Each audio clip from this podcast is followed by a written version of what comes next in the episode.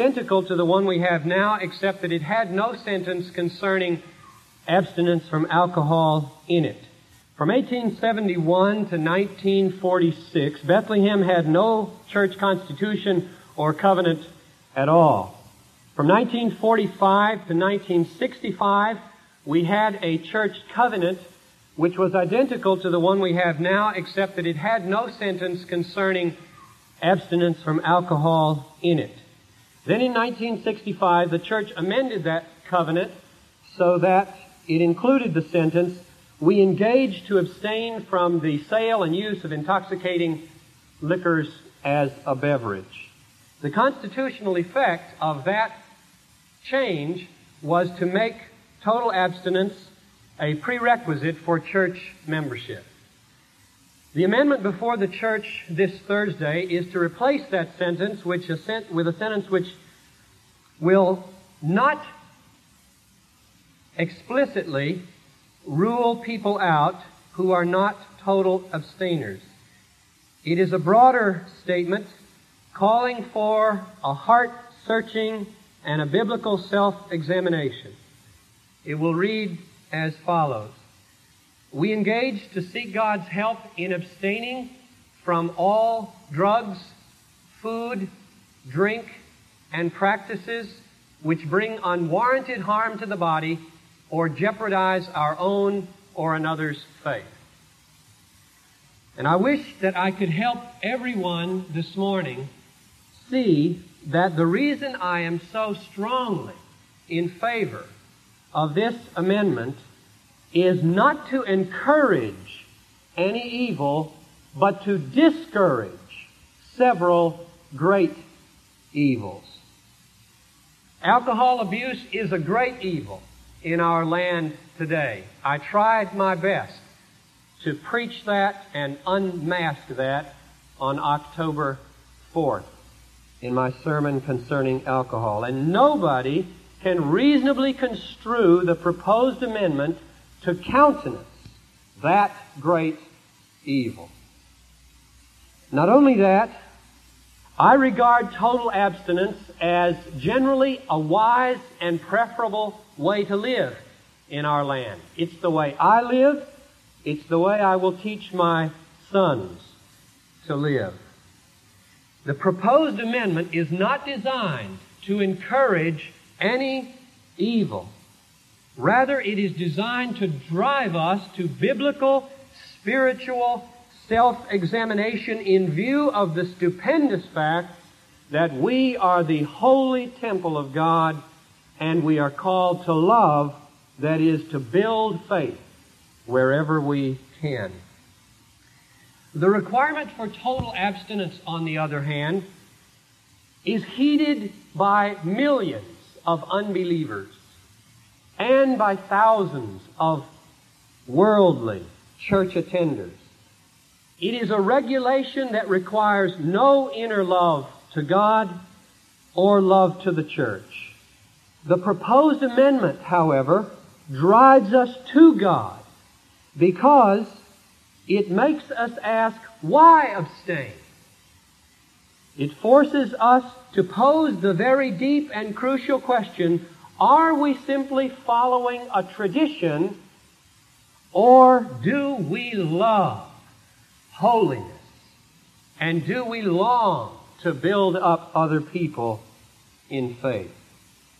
What's more, the proposed amendment will give tremendous support to those of us who believe that alcoholic beverages is harmful and who choose to make total abstinence our lifestyle.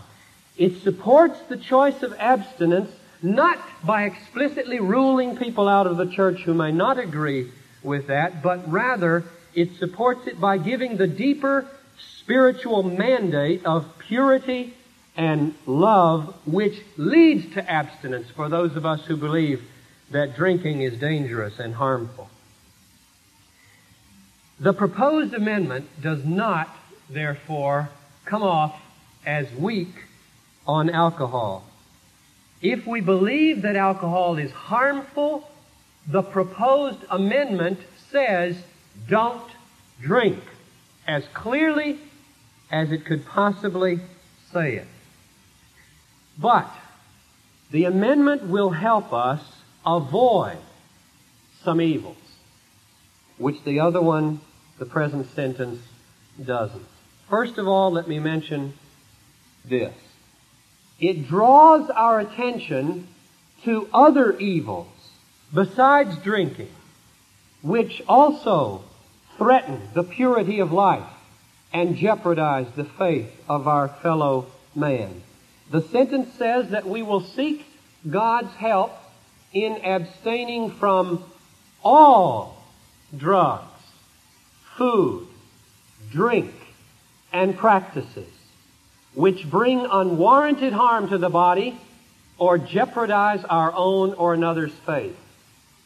All drugs, all food, all drink, and all practices must pass through the sieve of the biblical judgment. Do they harm the body?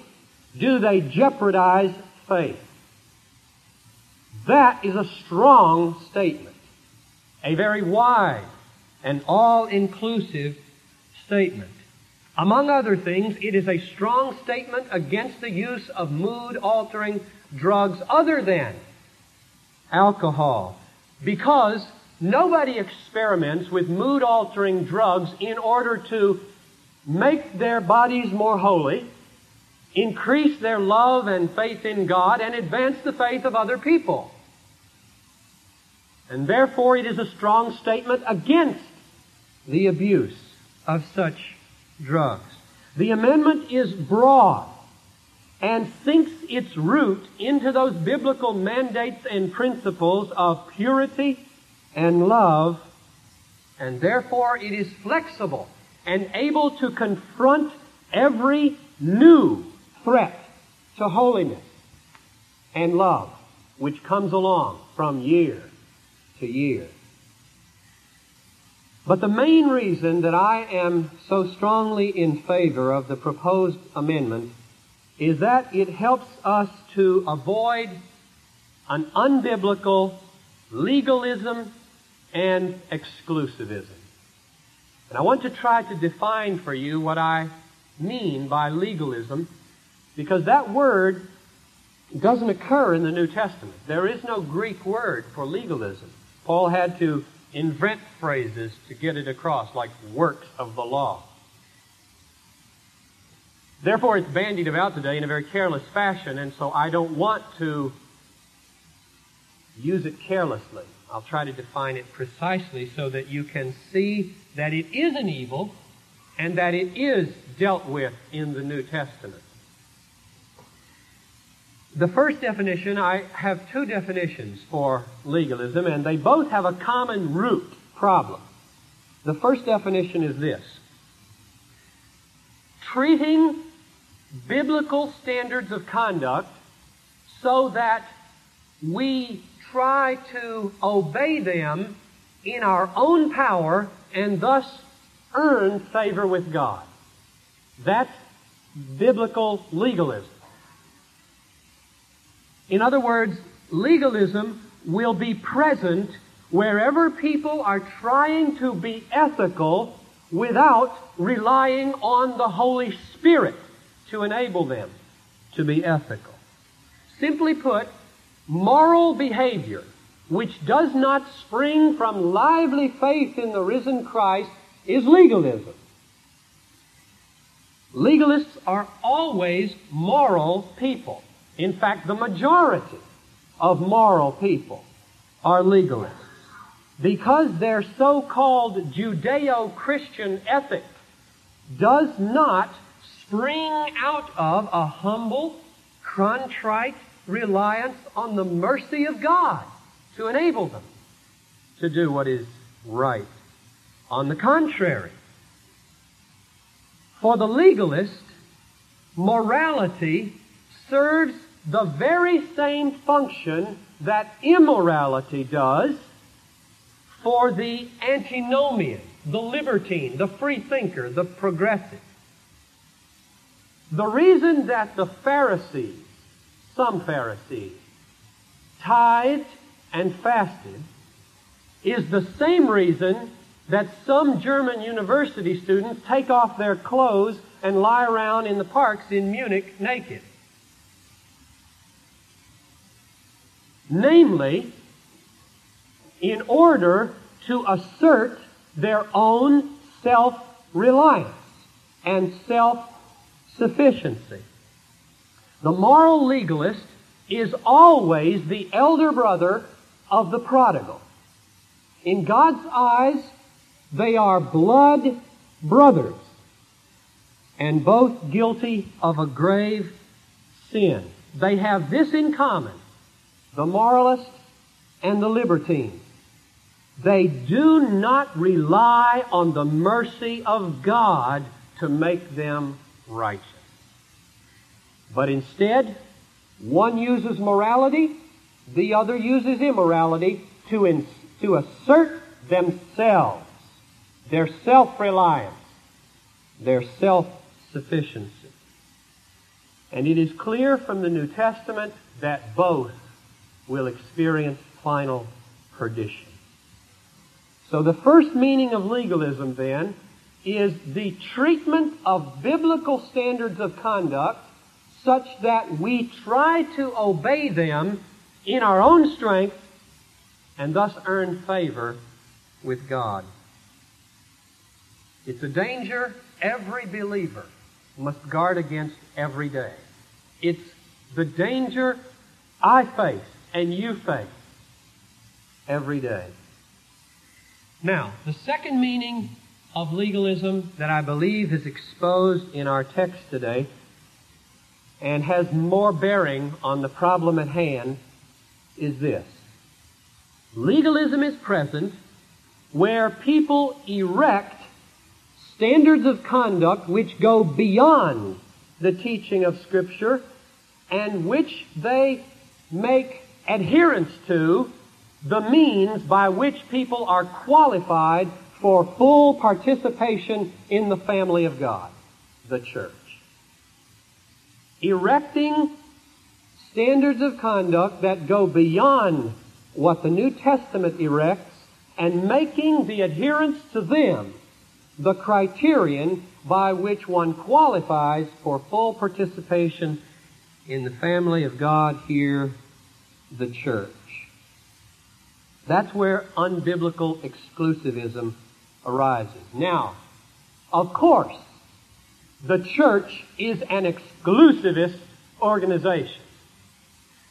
We assume that membership means a person is submitting himself to the lordship of Christ. And if we do not have a credible profession of faith, we do not let a person join. So I'm not saying there are no criteria for membership. There are.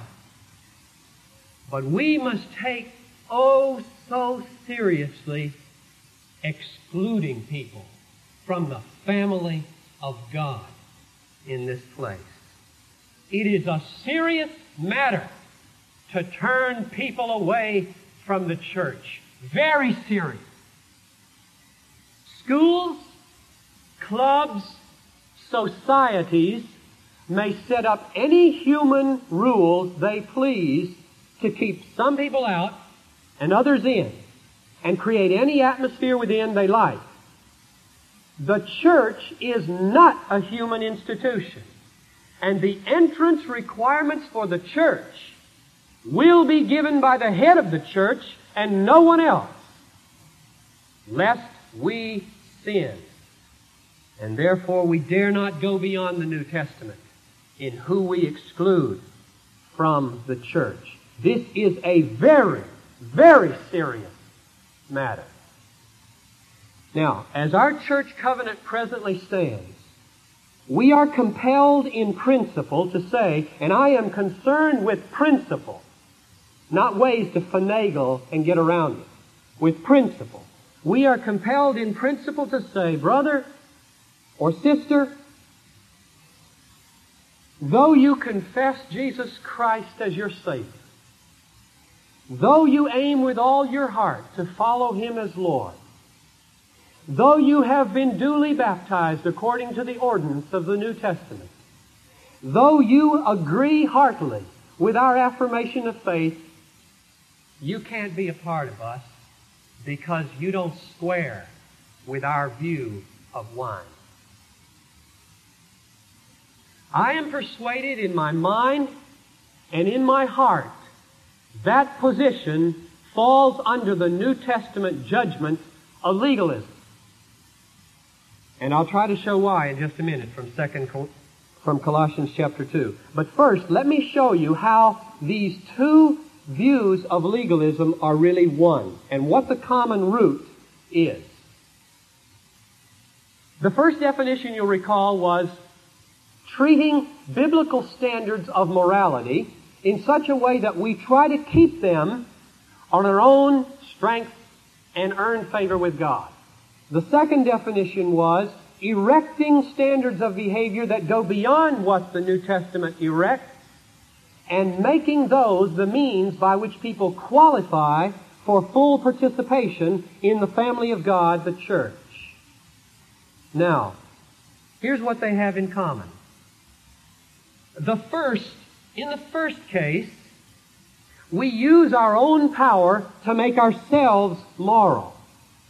In the second case, we use our own power to make the church moral. In the first case, we fail to rely on the power of God for our own sanctification. In the second place, we fail to rely on the power of the God through the Holy Spirit to sanctify other people and purify the church. And therefore, what unites the two views of legalism at root is unbelief. Unbelief in regard to ourselves because we do not believe that it is God who works in us to will and to do His good pleasure. Unbelief in regard to others because we do not believe it is by the power of the Spirit that a person will be begotten anew and the law written on his heart and caused to walk in the statutes of the Lord. We do not believe what Paul said in Philippians 3:15. We are not able to have this much confidence with him, namely, Paul said, "Let those who are mature be thus minded." We might add, be total abstainers. And if in anything you Philippians are otherwise minded, the Lord will bring that to your mind. And he dropped. Total confidence that God would change the Philippians if they disagreed. Wherever happy, dynamic confidence in the sovereignty of God to sanctify ourselves and purify the church is missing, legalism will creep in to take its place. For we inevitably try to compensate for waning faith by adding moral resolve for ourselves and more regulations for the institution. Which means that the very morality we hoped would save ourselves, or the very regulations we hoped would keep our church pure, fall victim to the power of the flesh and are made its instruments of self-assertion and self-reliance. Brothers and sisters, these are not the words of somebody who is soft on evil. I hate evil. With the apostle Paul who said, abhor what is evil. Cleave to what is good. I hate the evil in me the remnants in my own heart that are enough to break the neck of my pride every day. I loathe evil. But this I know, beyond the shadow of a doubt.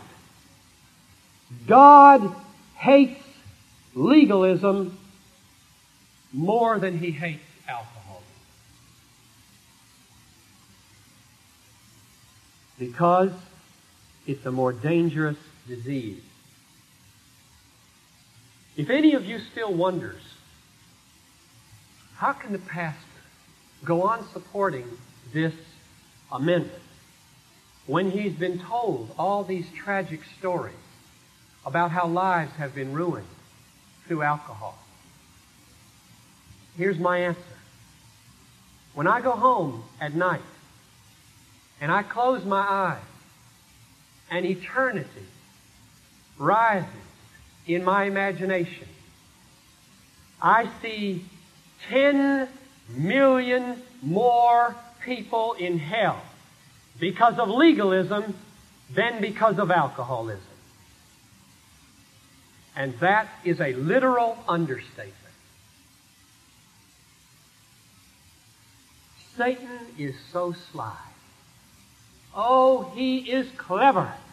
Paul says he clothes himself with the garments of light like an angel. He keeps his deadliest disease most sanitary. He clothes his captains in religious garments and stores his weapons in temples. But I want Bethlehem to be a place that Satan is afraid of because he gets exposed. I want him to be like the emperor in the emperor's new clothes. And we're going to be the children, not in thinking, but in evil. We will be the babes, and we will say, Look, he doesn't have any clothes on. He thinks he's clothed in white, but he's naked and he's ugly. Get out of here. Satan, I want him to be afraid of Bethlehem Baptist Church. And I think he is.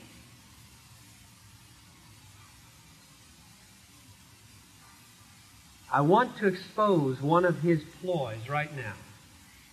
His devices are very clever. And what he has kept so many from seeing is that legalism is a more deadly disease than alcoholism because it doesn't look like a disease. Alcoholism makes men fail. Legalism helps them succeed. Alcoholism makes men depend on the bottle. Legalism helps them not depend on anybody. Alcoholism destroys moral resolve. Legalism strengthens moral resolve. Alcoholism isn't welcome in the church. They don't feel comfortable. Legalists love to come to church and hear their morality extolled. Therefore, what we need at Bethlehem is not front end regulations in order to keep this church pure. We need to preach and pray and believe that neither circumcision nor uncircumcision, neither teetotalism nor social drinking, neither legalism nor alcoholism is of any avail, but a new creation, a new heart, full of faith and joy in God. That's the only hope. The enemy is sending against us every day the Sherman tank of the flesh.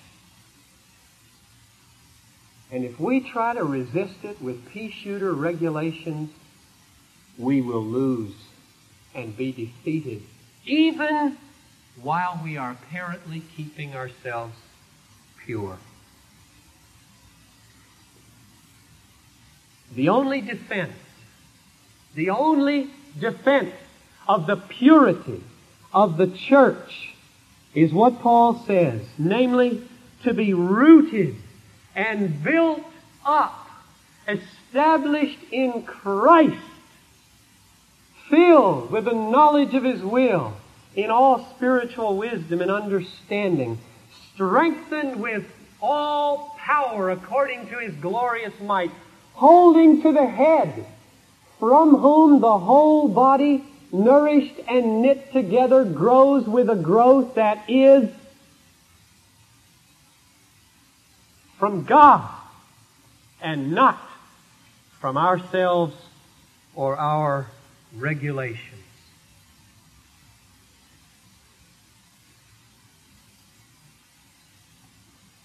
Now I want to focus your attention on the text in conclusion. Just five brief observations that I think are very, very relevant. Colossians chapter 2 verses 16 to 23. I'll just sum them up. In the preceding paragraph, Paul said, when we were baptized, we died. And we came alive, a new person. Now all our sins are forgiven. Now that warrant that was out for our arrest that the law had issued is torn up, thrown away. The enemies are defeated and he has triumphed over them in the cross. And the question remains, how then shall we live? As new people, with the law written on our hearts, filled with the Holy Spirit, with the mind of Christ, how should we live? Verse 16. Point number one. Therefore, let no one pass judgment on you in questions of food and drink.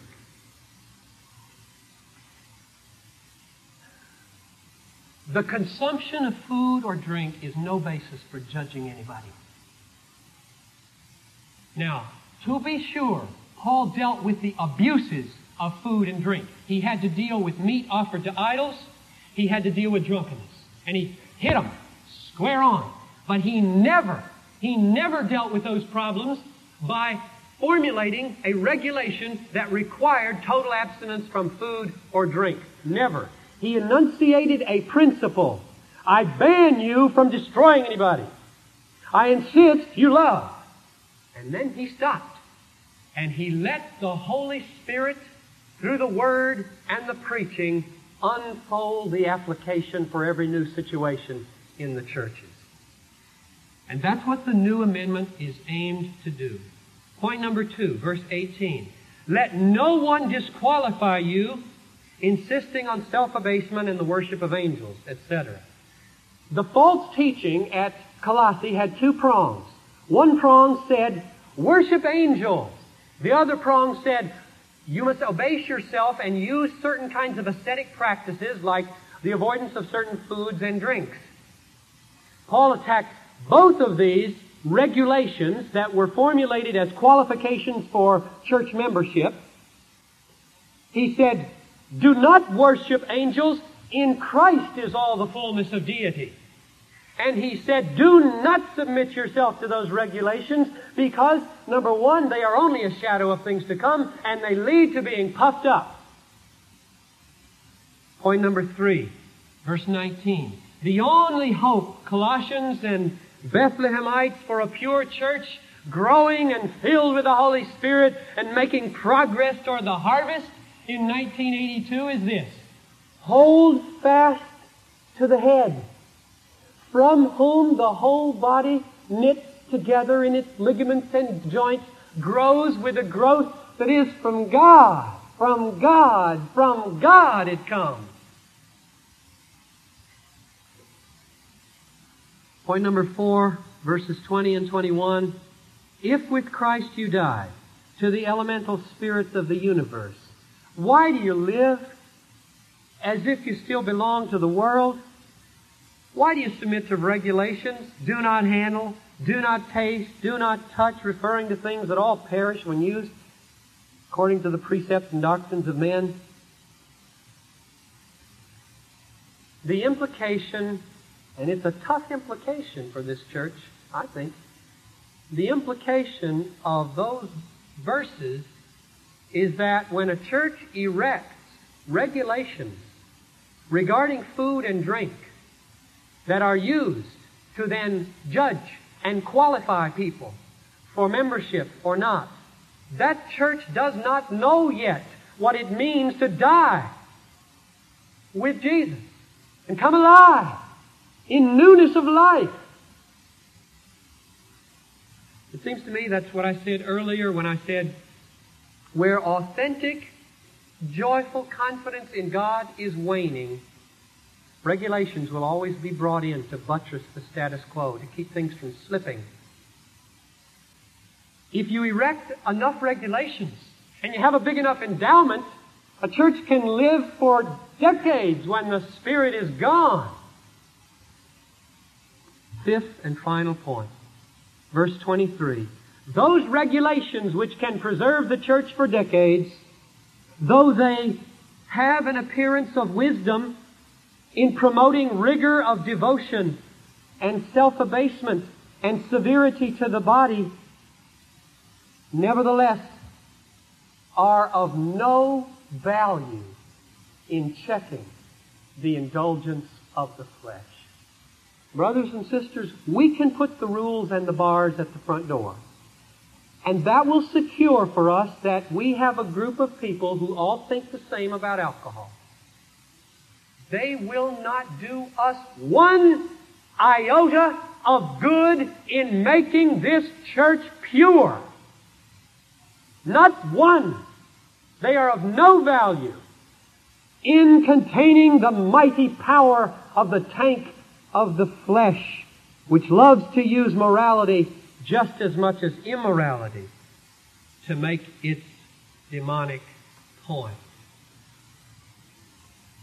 On the contrary, that sentence in our church covenant, by imposing a restriction which the New Testament nowhere imposes on church membership, brings us into a situation of legalism, which has as its root unbelief.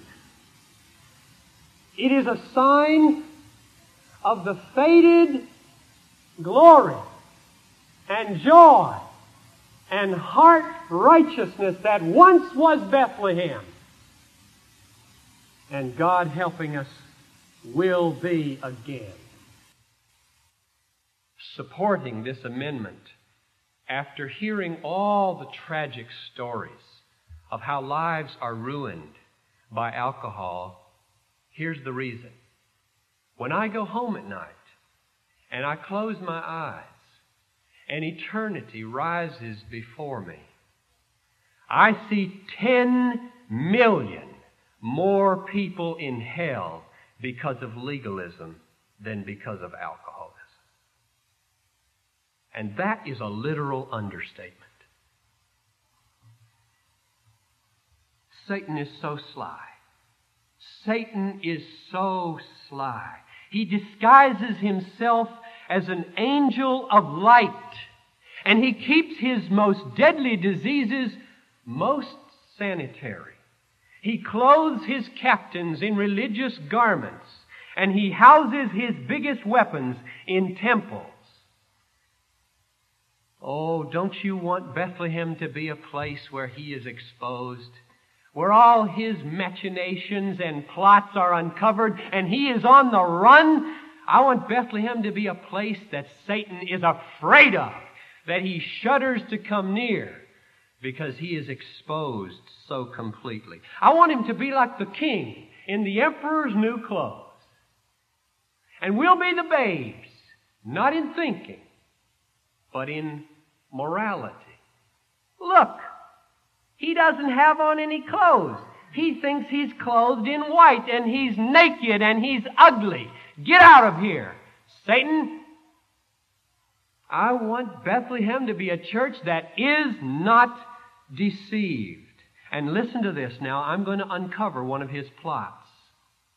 He is so clever, but I have caught him, and you catch him too. Legalism is more dangerous to the church than alcoholism because it doesn't look like a disease. Alcoholism makes men fail. Legalism helps them succeed. Alcoholism makes them depend on the bottle. Legalism helps them not depend on anybody. Alcoholism destroys moral resolve. Legalism improves moral resolve. Alcoholics are afraid to come to church. They don't feel at home. Legalists love to hear their morality extolled in church. They're all over the place. Therefore, What we need at Bethlehem Baptist Church is not front end regulations that try to keep us pure.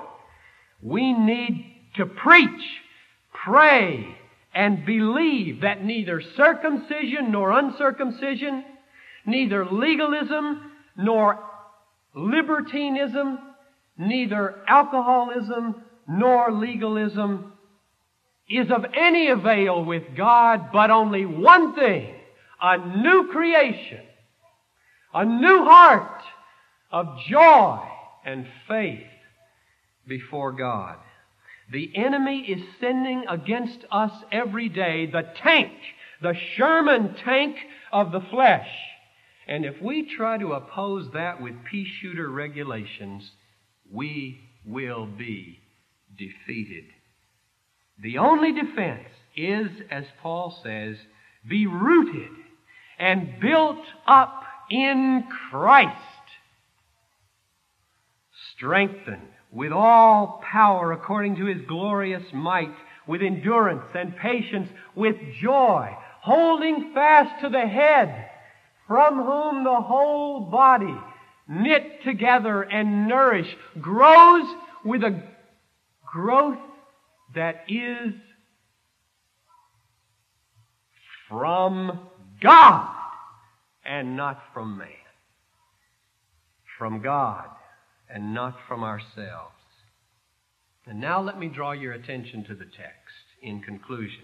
The seedbed of all my thoughts for the past two months, Colossians chapter 2, verses 16 to 23.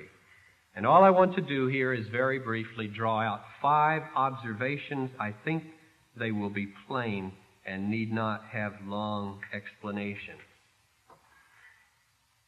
In the preceding paragraph, just before verse 16, Paul has said that for those of us who are baptized as an act of faith, have died with Christ, and we have come alive in Him, that all our sins have been wiped out, that the warrant for our arrest that was issued by the law has been ripped up, that's the meaning of verse 14, and that now Satan and all his hosts have been triumphed over in the cross. And he asks then, How then shall we live as new creatures? And he answers in verses 16 to 20, 16 to 23. Implication number one, verse 16. Therefore, let no one pass judgment on you in questions of food and drink. Now, that means, I think, that the consumption of food and drink is in itself no basis for judging a person standing with God or standing in God's family. And woe to us if we make it one. Now, to be sure, Paul had to deal with the abuse of food and the abuse of drink, meat offered to idols and drunkenness. But he never dealt with those two problems by forbidding food or forbidding drink. Never did Paul take that approach. He always forbade destruction of God's temple and the harming of faith or the lack of love. And he left up to the churches to determine the application of that principle in the nitty gritty of food and drink. And so should we. That's the point of the proposed amendment. Second, verse 18. Let no one disqualify you, insisting on self abasement and worship of angels, etc. The false teaching at Colossae had two prongs a theological one which said, worship angels, a moral one which said, use ascetic practices uh, certain abstinences from food and drink in order to kindle certain kinds of visionary experiences that could lift you into the uh, ethereal area where these angelic beings are so that you can worship them. He came back against that false teaching by saying, It is Christ in whom the fullness of deity dwells. Don't worship angels. And these regulations of yours and these ascetic practices are just a shadow of reality, and all they can do is produce puffed up people. And therefore, do not let them disqualify you insisting on such self abasement and worship of angels. Third, verse 19. The only hope for the church is to hold fast to the head, Christ, from whom the whole body, nourished and knit together through its joints and ligaments, grows with a growth that is from God. Does that not mean that the only hope for purity, growth, beauty, life, health at Bethlehem Baptist Church is personal cleaving, cleaving to the head, which is not secured in the least by regulations. Fourth, verses 20 and 21. If with Christ you have died to the elemental spirits of the universe, those angelic beings and the rules that they command, why do you live as if you still belong to the world? Why do you submit to regulations? Do not handle, do not taste, do not touch. Referring to things that all perish as they are used according to human precepts and doctrines. Now, I think the implication of those verses is that a church which erects regulations about food and drink do not handle, do not touch as a means of judging or qualifying or disqualifying members does not yet know what it means to die with Christ and rise to freedom from the powers of the world. It seems to me that this is exactly what I said earlier. Wherever authentic, joyful confidence in Christ diminishes, regulations will increase to preserve what once the power of Christ had created. If you erect enough regulations and have a big enough endowment, you can preserve the life of an institution for decades after the spirit and power have long gone. But, and this is the fifth and final point, verse 23, those regulations that are preserving the institution and keeping people out Though they have an appearance of wisdom in promoting rigor of devotion and self abasement and severity to the body, nevertheless are of no value in checking the indulgence of the flesh. The existence of an entrance requirement of total abstinence at our church may secure for us a group of people who have a common attitude towards wine. But they are of no help whatsoever in making us pure or holy or pleasing to the Lord. On the contrary, by imposing a restriction which the New Testament never imposes on church membership, that regulation involves us in a legalism whose root is unbelief. It is a sign of the faded power and joy and heart righteousness that once was Bethlehem, and God helping us will be again. And the best summary I thought that I could give is to read you a letter that my dad wrote me November 10th. And with this I close.